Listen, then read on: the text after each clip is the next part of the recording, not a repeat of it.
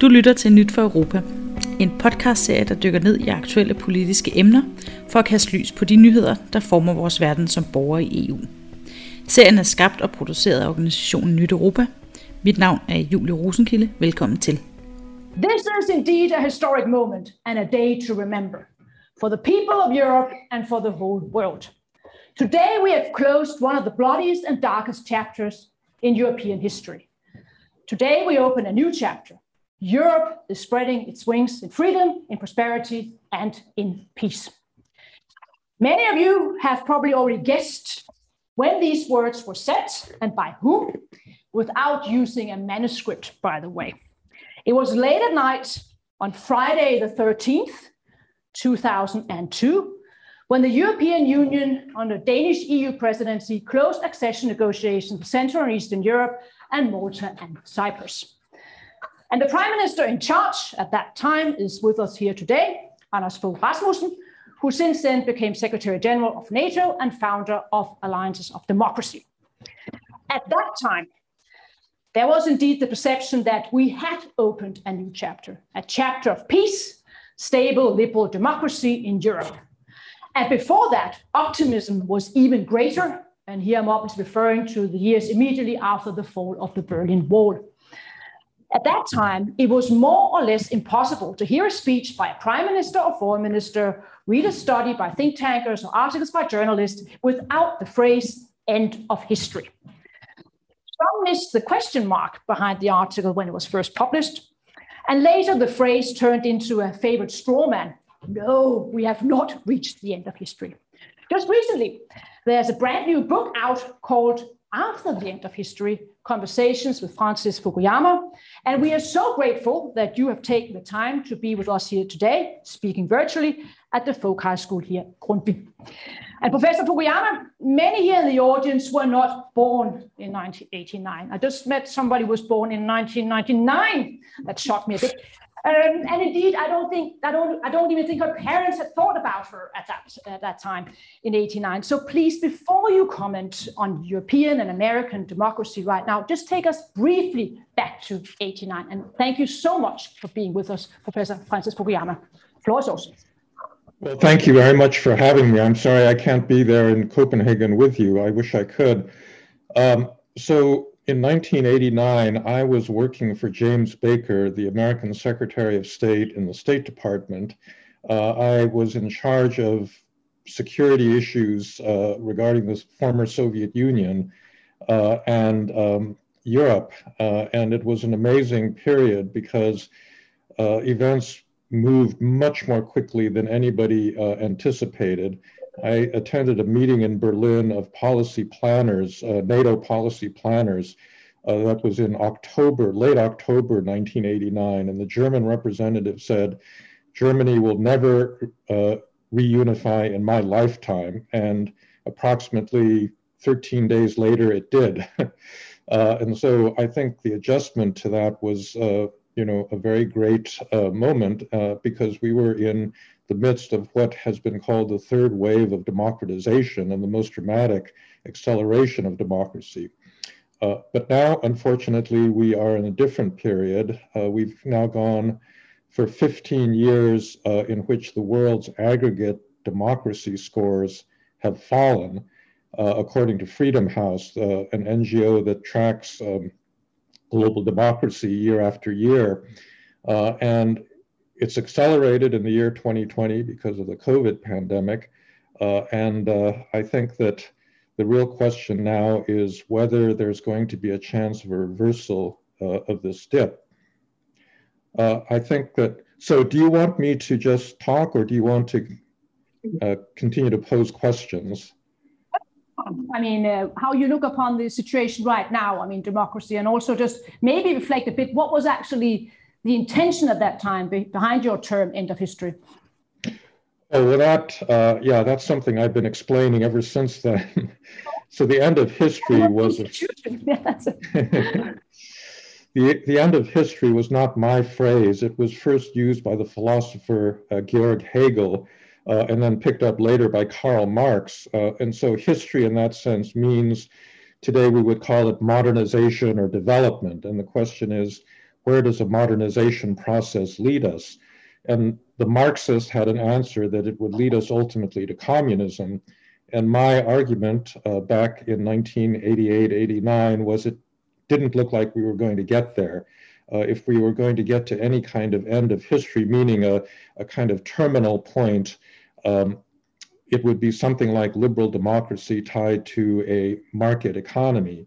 Uh, and I think that that still remains the case because what I was trying to do with that article was to raise the question is there a higher form of social and political organization that would supersede liberal democracy? And, you know, to this day, I've really not uh, seen it. I think that China is really the only society that has a very, very different kind of political and economic system uh, that is competitive. But I have my doubts whether that will um, ultimately uh, be sustainable. But um, you know, a lot has happened since uh, those years. Uh, I think that there have been several broad developments. Uh, so China is one of them. Uh, I think that the consolidation of authoritarian regimes in China and Russia has continued over the last uh, two decades. Uh, that's part of the reversal because now China is uh, spreading its influence very rapidly into Europe itself through the 17 plus 1 process, the Belt and Road Initiative. Uh, they have a lot of capital to invest in infrastructure, and it's something that's badly needed by many countries.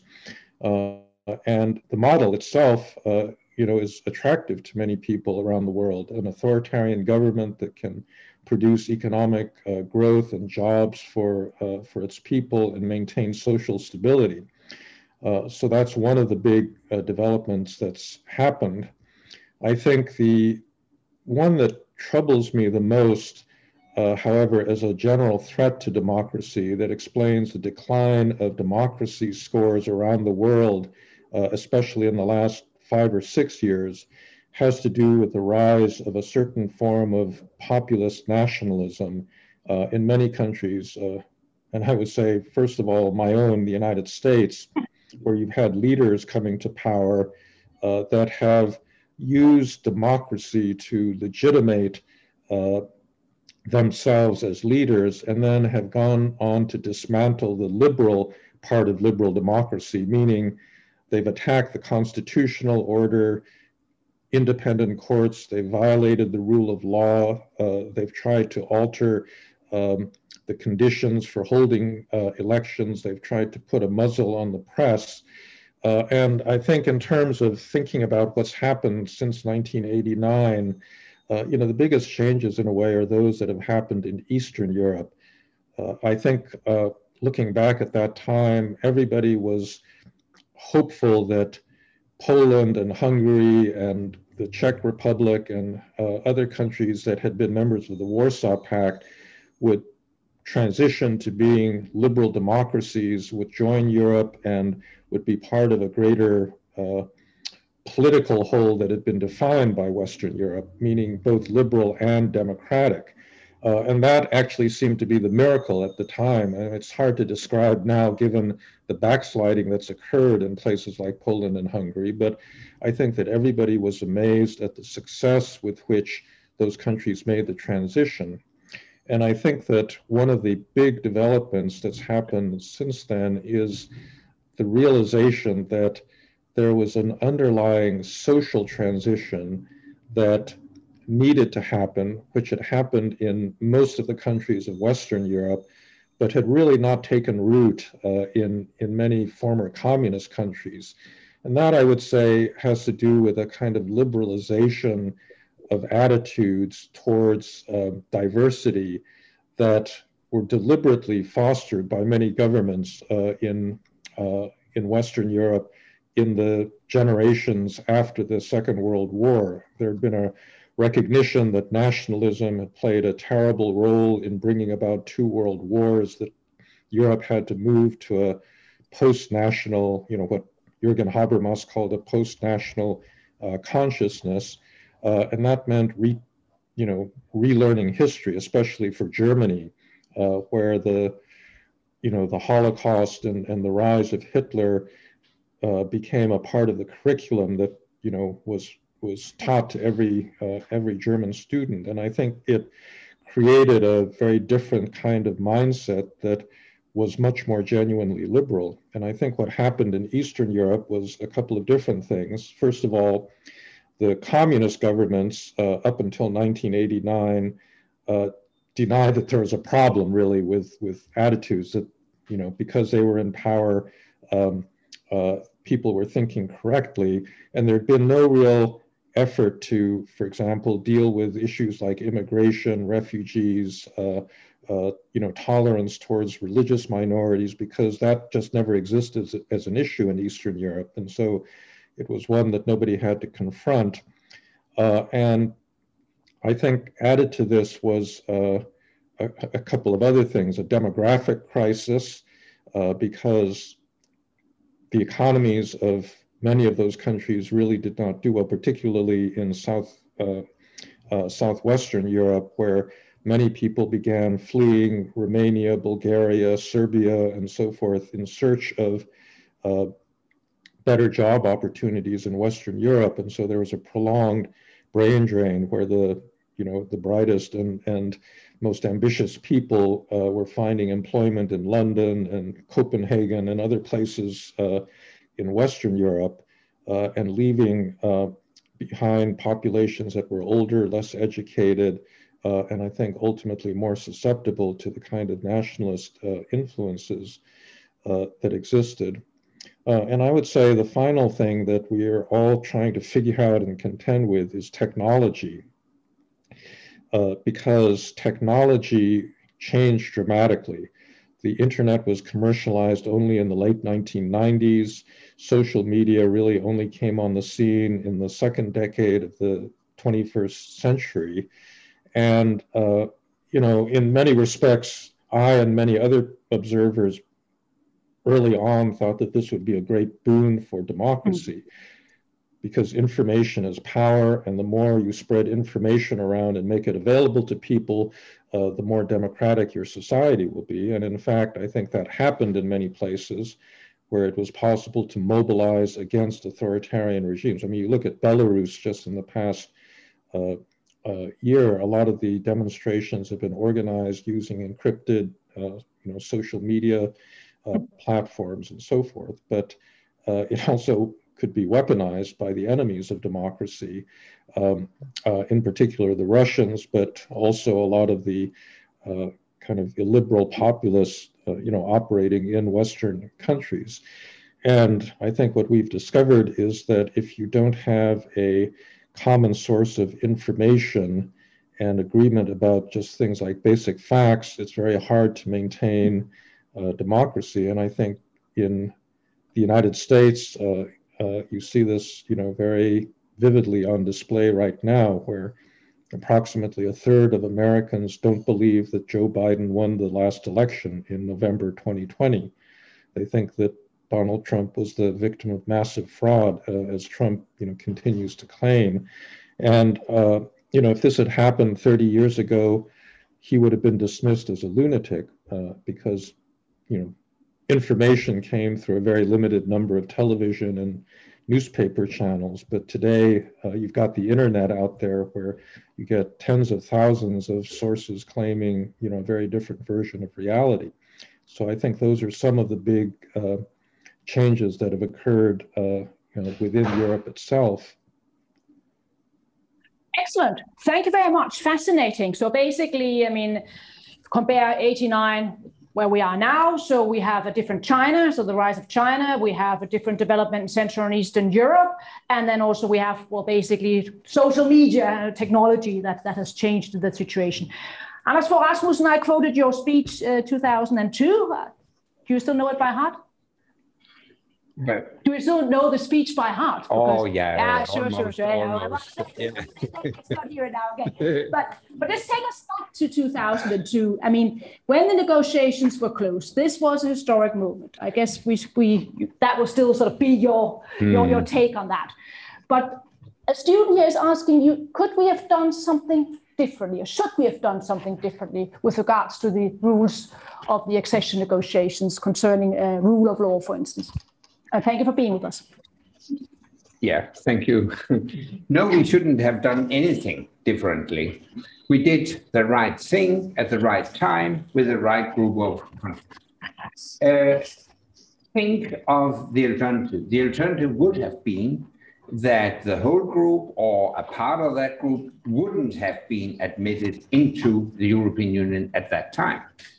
And then it would never have happened. Uh, we decided this on the 13th of December 2002, as you mentioned.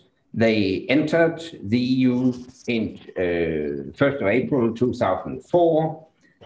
If they hadn't done that, and in particular, if the three Baltic states had not been allowed into the European Union at that time, it would never have happened. Firstly, because in the wake of the Iraq war, we had a split across the Atlantic between uh, parts of Europe and America. And from 2005, we had an increasing conflict with Russia. And Russia would uh, more and more have been opposed to letting in, in particular, the three Baltic states. So my conclusion is, as it was at that time, we did the right thing at the right time with the right group of countries. And looking back now at the development then in Central and Eastern Europe, are you surprised that we now have uh, the severe problems with regards to rule of law, for instance, in Poland and Hungary? In a way, I'm not surprised. Mm-hmm. I think we should realize that it takes time to build a sustainable and viable uh, democracy. And we tend to be very, very impatient. Uh, we who are living in relatively well founded uh, democracies, but we should recall that those countries gained independence and liberty after the collapse of communism. And as many of them argue, we did not get rid of dominance from Moscow just to replace it with dominance from Brussels. In a way, I do understand that strive for freedom. Mm. So, in a way, I'm not surprised. We should realize that for decades, they have been suppressed by an authoritarian regime, and that has led to an opposition um, born, I would say, by the Catholic Church, um, and it has also promoted a kind of uh, social, cultural, uh, religious conservatism. And that's what we're seeing. And I would caution against a clampdown uh, from Brussels uh, initiating the famous or infamous Article 7 uh, in, in the treaty, uh, because that will only embolden the local governments. Let's fight that violation uh, of um, basic democratic principles by supporting civic society, by having a free and open discussion with those governments, I think that would be much more efficient. What's your take on that, Professor Fukuyama? I mean, how should uh, the EU, that matter also, you could say NATO, react towards uh, a country like Poland and, and Hungary? Uh, Article 7 sort of uh, is apparently not the way forward? Is it enough to use the instrument of civic society? What's your take on that? Uh, well, just to back up uh, in that discussion a little bit, it did seem to me that the reason that the EU expanded the way it did uh, was very understandable. There were two competing uh, imperatives. The first was to make sure that a, a new member state met the accession criteria uh, fully, uh, meaning that the liberalization and democratization had sunk roots in, in institutions and the like. But there's also this huge, as, as former Prime Minister Rasmussen mentioned, there's this huge external geopolitical pressure to keep these countries from falling back under a Rush, Russian orbit. Uh, and um, I think that that led to uh, pressure to admit them earlier than you know, would really be true. This goes actually all the way back to Greece, which had been coming out of a dictatorship in the 1970s when it was admitted. And as we know now, it really didn't meet the accession criteria because it had been lying about, you know, its financial condition and so forth. But there was so much pressure to consolidate democracy there that I think, you know, it, it was let in early. It's an understandable decision, but I think that led the way to later problems. I tend to think that uh, maybe Article 7 is not the right instrument, but there ought to be a little room in purgatory you know, for countries that don't really, uh, that backslide as seriously as especially Hungary has done. Uh, it's still, I think, I find it incredible that um, you know, something like 5% of Hungarian GDP is still due to European uh, uh, subsidies. And part of the reason that Orban can get away with many of the illiberal practices that he has instituted is that, you know, Hungarian economy has been doing well, which I don't think it would be doing uh, in the absence of the support that it's getting from uh, Brussels. And so I do think that there are, you know, stronger uh, measures that can be taken. Uh, you know, there's a lot of tactical reasons why the German Christian Democrats didn't want to push them out of the you know, European People's Party, which, you know, I can understand for tactical reasons, but it does seem to me that Europe has to stand for certain basic democratic uh, and rule of law principles. And if there are no consequences to violating them, then they're going to be, you know, continue to be violated. So one could then possibly, to follow up on that, uh, take away EU money if you can actually prove that the rule of law is not sort of uh, that, that, for instance, Hungary and Poland not playing by the rule. I mean, that was agreed upon uh, by, by the EU uh, last year. And we just also heard from the chef de cabinet of, of the vice president of the commission that they are looking into that uh, specific, also the mechanism. Because, I mean, you are a staunch fighter for democracy. I mean, uh, your Alliance for Democracy, your conferences and so forth, your criticism of China. I mean, now you have a clear case in Europe where, I mean, Viktor Orban is building a brand new Fudan University, the heart of Budapest, He's even renaming some of the streets apparently the other day, sort of uh, basically not sort of uh, sort of coming forward with with, uh, with honoring so the the uh, the various opposition uh, student movements in Hungary, but doing the opposite in, in Hong Kong. I mean, what's your reaction to that? How should the EU react towards that? First of all, I, I fully agree with Professor Fukuyama that this is also a geopolitical and geostrategic issue so instead of focusing on all those details, I think we should keep uh, in front of us the bigger picture. And the bigger picture is the following. We do not want those countries to fall into the Russian orbit. We do not want them to become dependent on Chinese money. Uh, and, and that's exactly what is happening when the EU turns its back to the Balkans, hmm? to Orban, to Poland, uh, to Ukraine, to Georgia, they will have to seek alternatives. That's understandable. So, in my opinion, this commission started its work declaring that it would be a geopolitical commission. Yes. It hasn't lived up to that goal yet, that ambition yet. Uh, on the contrary, uh, Europe is a dwarf when it comes to the influence on the global scene. And it's a mistake to think that Europe can be a mediator between China and the US. Mm. There's no ideological equality between China and the US. Mm. We have to side with the US. We have to create a global alliance of democracies in order to counter the advancing autocracies in Russia and China and, uh, and elsewhere. And this is the big picture. And for me, that picture is much more important than details hmm. in Poland and Hungary and elsewhere uh, on the compliance with uh, certain uh, principles. We will deal with that. But, but I, I agree that to, that to impact them economically, that would be an efficient measure. Okay. And, and for my part, that's also legitimate. I mean, you have to make sure that EU money is spent wisely, efficiently, without corruption, etc. And it's legitimate for the European Union to make sure that is happening. But is it a detail if you do not have an independent high court in Poland, for instance? No, but that's disputable. Okay. Uh, whether it is independent or not.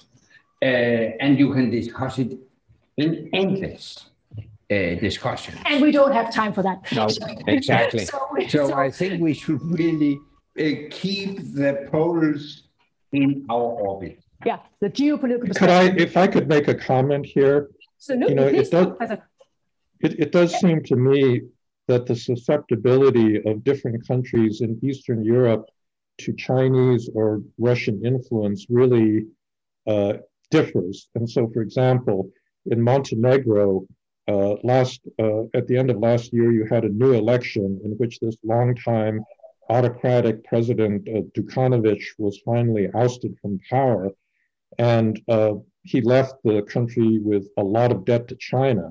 And so Montenegro has been begging Europe, you know, to bail them out, basically bail them out of these uh, very bad Chinese uh, loans. And you know, there I think uh, it's legitimate for Europe to say, well, yes, uh, all of that um, money was taken under a you know a bad non-democratic uh, uh, presidency, and in order to keep them out of the Chinese orbit, although we hate to be bailing out Chinese banks, we want to keep them with us. On the other hand, with someone like you know uh, Vucic in Serbia or Orban in Hungary, I'm not sure that you know playing nice with them is going to keep them out of the Chinese orbit. Uh, I, I, think that you know they just see that as a good way of putting pressure on Western Europe, uh, regardless. And their intentions, I think, have been pretty clear by their actions over uh, a period of a very long time. And so I think that while I accept um, Mr. Rasmussen's general admonition that we do have to pay attention to the geopolitics of the situation, how people respond, how countries respond to geopolitical pressure really does have to do with their fundamental orientation towards democratic and liberal values. And I think some countries like North Macedonia and Montenegro under this new government have you know shown that they are willing to really play by European rules and others you know, are clearly trying to flout those rules uh, to the extent that they think they can get away with it. And I think it's important to distinguish between uh, those two attitudes. Yeah, yeah, uh, yeah but I, I fully agree. But, but let me add another example yeah, of do. how Europe is lacking geopolitical perspective uh, in a few days' time, the EU will decide whether they will open accession negotiations with North Macedonia and Albania. Yeah. Uh, so far, it's been blocked. Mm. By whom? By Bulgaria, because of a ridiculous discussion and disagreement on language, on history, uh, and other minor issues. Uh, and uh, issues. Yeah, but in, in, in this case, it's ridiculous. Okay, yeah, really, it's ridiculous. The name of North Macedonia, the language they speak, their history. Oh no! Uh, I mean, you have to start those accession negotiations to make sure that North Macedonia and Albania are integrated in the Euro-Atlantic structures and not exposed to Chinese and Russian dominance. That's what it is about. So uh, whether the North Macedonian language is an independent language or just uh, an accent of Bulgarian language, I don't care. You made your point very clear.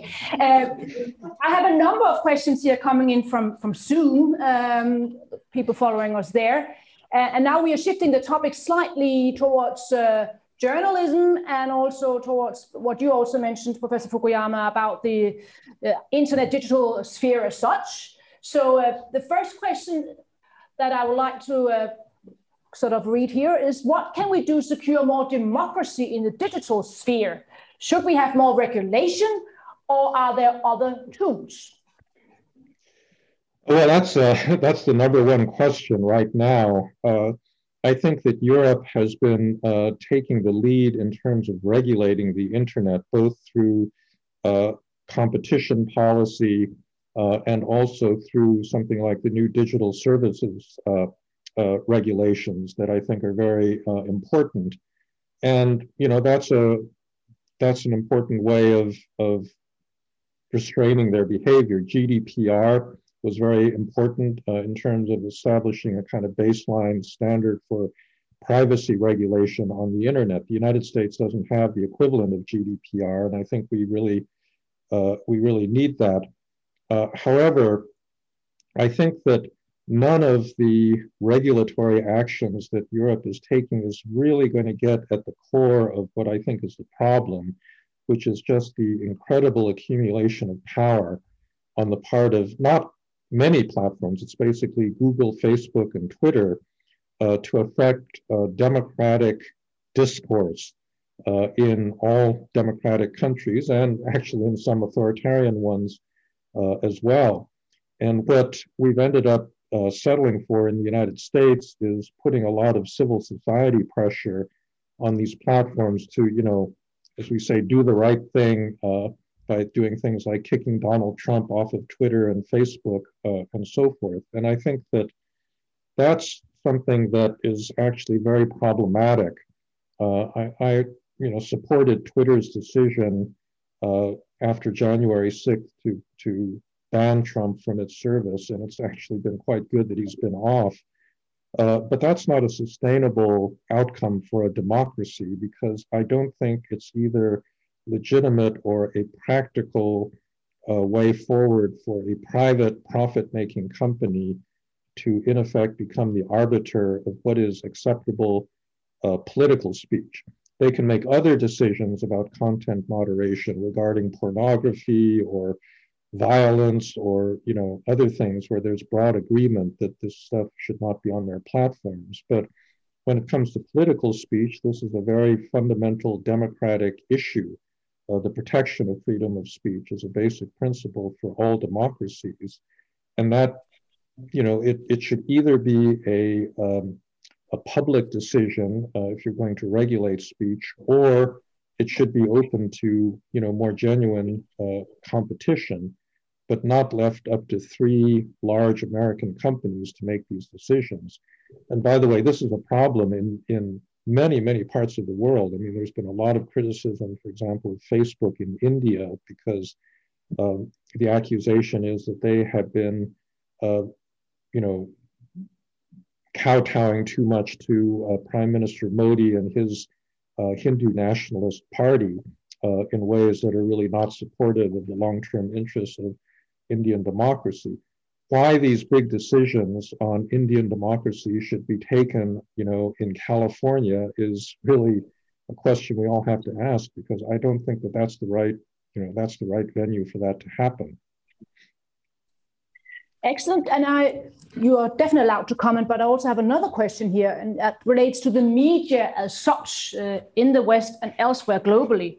Does the media still function as a democratic watchdog, securing and advocating in favor of democratic rights, citizen rights, and human rights? Historically, journalism and media have been justified due to these functions, but are they still intact? We heard about our situation in the United States of America that so many mm. people believe that that actually uh, Joe Biden uh, did not win the election, so to speak. So, what's your reaction both to that question, but obviously also to to the marks made by Professor Fukuyama on uh, regulation of uh, tech giants and so forth? Yeah. Uh, first of all, I consider free speech the most important civic right because free speech uh, aims at protecting all the other uh, civic rights and liberties we, we enjoy. So free speech, that's really the most precious uh, free freedom we do have. In that respect, the internet is a huge step forward because through the internet, all of you can express your views uh, without a filter. And that's a democratization uh, of the public discourse. Of course, it is because you don't have journalists or experts or anybody else to regulate you. You can just express your views. It's clearly a more democratic world. It's a much better public discussion than before. Having said that, of course, we should realize that uh, uh, dictators can also misuse the internet to uh, spread disinformation, mm-hmm. to meddle in foreign democratic processes, uh, to control and suppress uh, people. So that's the character of new technologies. They can be used for good, and they can also be used to suppress uh, people. In that respect, of course, I prefer regulation uh, through legislation instead of private boardrooms uh, in uh, the big uh, tech uh, platforms, obviously. but I do believe that what we need is not only a global alliance of democracies, but a global tech alliance of democracies to make sure that the use of new technology in the future will be based on uh, global norms and standards that are in accordance with the principles upon which we have built our free societies. We have to protect privacy, we have to protect a free flow of data, etc., etc. And if it is for the Chinese communists to decide how we will use new technology, for instance, artificial intelligence, it can be used to control people and suppress people.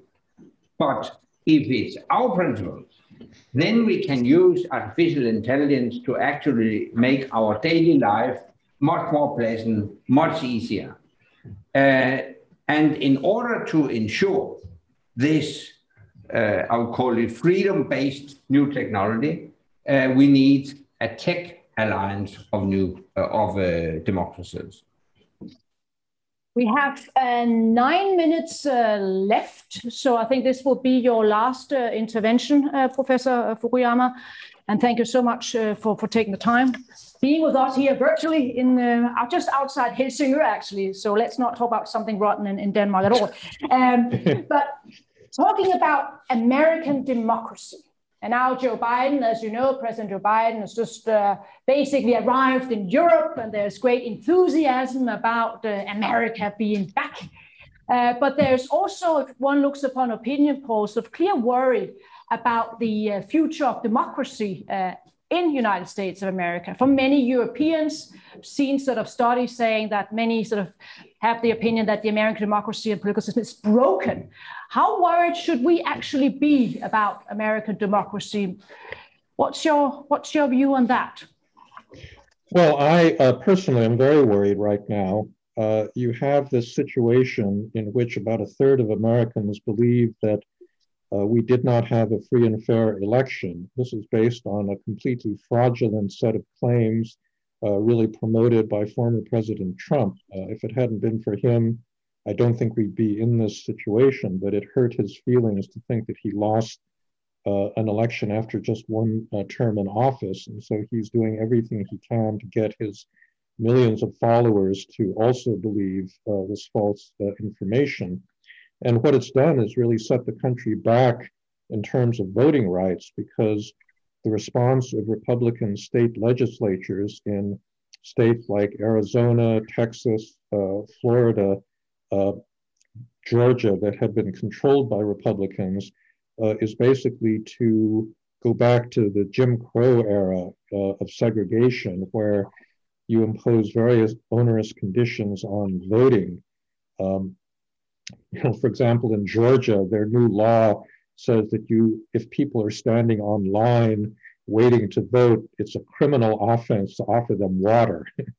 I mean, you know, this is the, the ridiculous extent to which uh, to which they've gone. And so we've set up this basic struggle that we thought had been resolved after the civil rights era that everybody should be given you know the maximum opportunity to vote and to participate in american democracy and i think at base the republicans realize that given the demographic changes that are taking place uh, uh, as president trump himself openly said uh, if everyone gets to vote, uh, then no Republican will ever get elected in the future.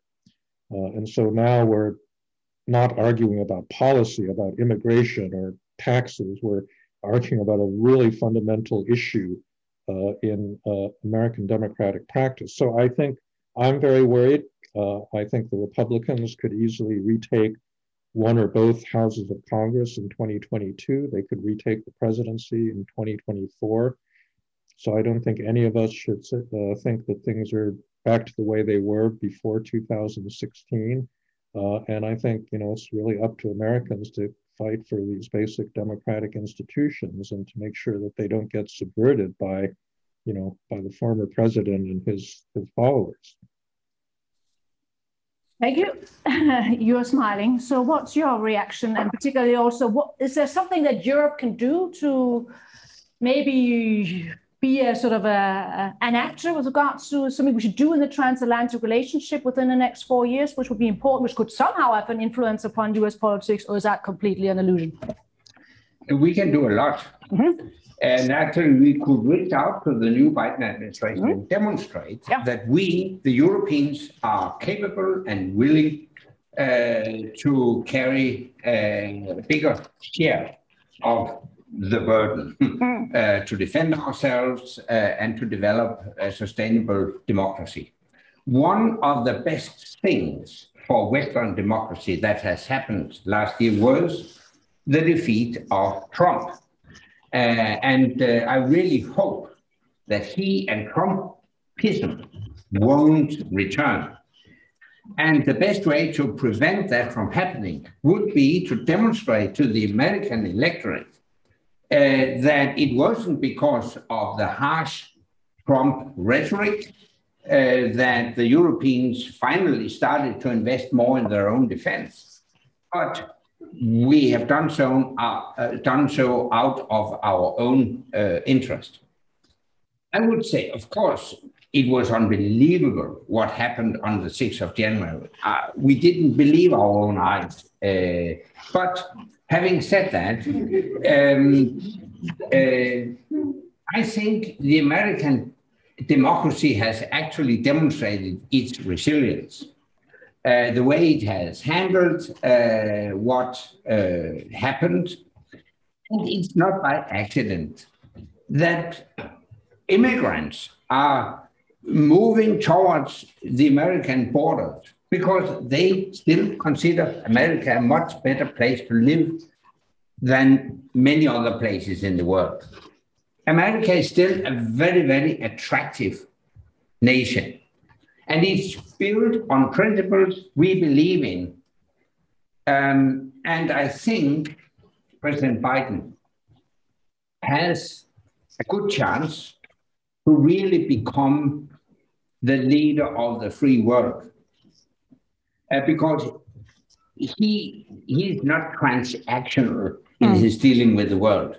He wants to lead the world.